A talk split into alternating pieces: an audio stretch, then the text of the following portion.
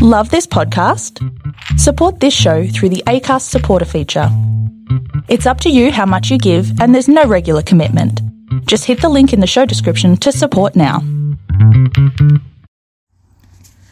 Hey guys. So, this episode is actually going to be a follow up on the healing in my own life that I experienced after posting the last episode, which was Respect Your Ancestors in Rainbows Rising podcast. So, if you haven't listened to that episode, please hop over to um, Spotify or Google Podcast or Apple Podcast and listen to the episode Respect Your Elders. Because in that episode, I did a uh, an ancestral healing for myself. And I went back in time to find out uh, when this kind of woe is me attitude on my dad's side of the family had started. And I, I actually did an, a real session on myself, the kind of sessions I, that I do for myself in private. I did it on air. And following that session in my own life, I, uh, I actually had some triggers come up.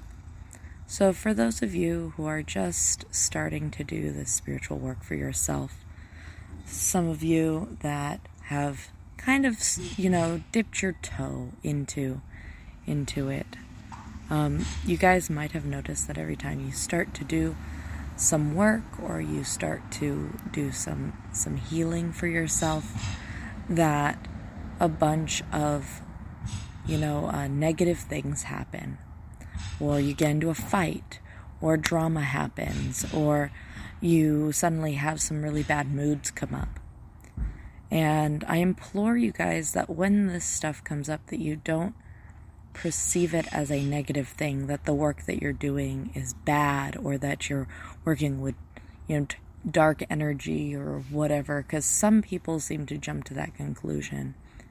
But from my experience when when I do work on myself the work that I do, like setting that intention, that this woe is me attitude, this self deprecating belief system that had been carried through my father's line down to me. Um, even though I've I've been conscious of it and I've taken like appropriate steps in my own life to prevent myself from from doing those types of behavioral patterns I noticed that there are times when that does come up. And um, I've been having some health issues recently, some physical health issues um, with my body. And um, we don't know what it is just yet, so I'm not to divulge that. But just know I've been having like actual physical pain happening in my body. It's been chronic now for several years. And um, my partner uh, seemed to believe that I was faking it. That this, that that all these years that I was uh, just exaggerating this pain for attention, which that's the pattern, right, you guys? That pattern that has come up, and it's for me. I've never utilized. Um, you know that that woe is me attitude for physical things it's more emotional things or um, just kind of wanting wanting my partner to um, prioritize you know me when I when I feel um, kind of left out and I've I've really worked on that and that is no longer the case any longer um, you know for how I deal with my own emotional ups and downs but to hear him say this the other night that um, that all this time he thought I was faking it. And for the first time, this is after I'd already posted my podcast and it was set to launch. Um, for the first time, he believed me. He believed that my pain was real and that he wanted to help me get it resolved. Um, at first I was really triggered because of course it's it's so hurtful to hear somebody say I thought you were faking it. And at first that's all I heard was that the past 6 years I've been dating this person that um, they didn't believe my suffering, that they didn't believe that my suffering was real, that I truly was suffering, that really it was just an exaggeration or completely falsified for attention. And that really hurt me. That that uh, that that hurt on a, a really deep level.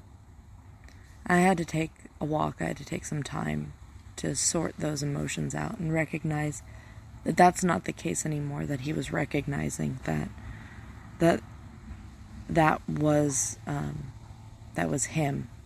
That he, that he was making that up, and that really I had been in pain and that maybe my pain had exacerbated my moods at times. And um, so I came back and I, I, I explained how hurtful that was.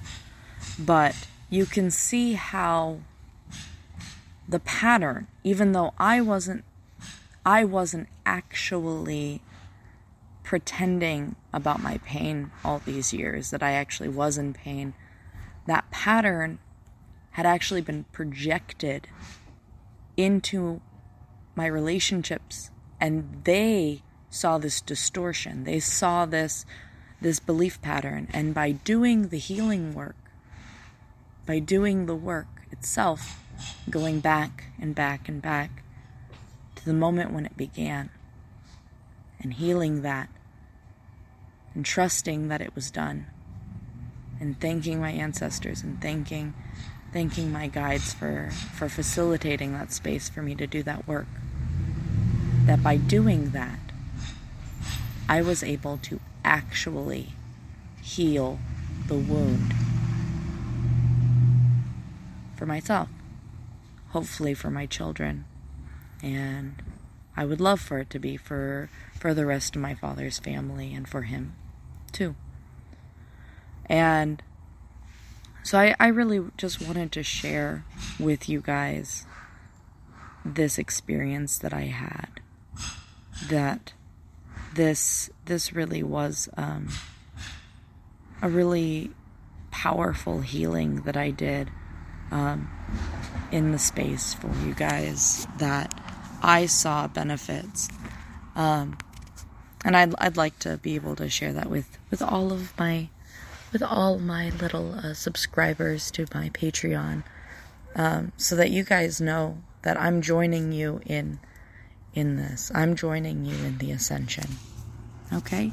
Well, thank you for tuning in, and uh, keep tuned for the healing of this week.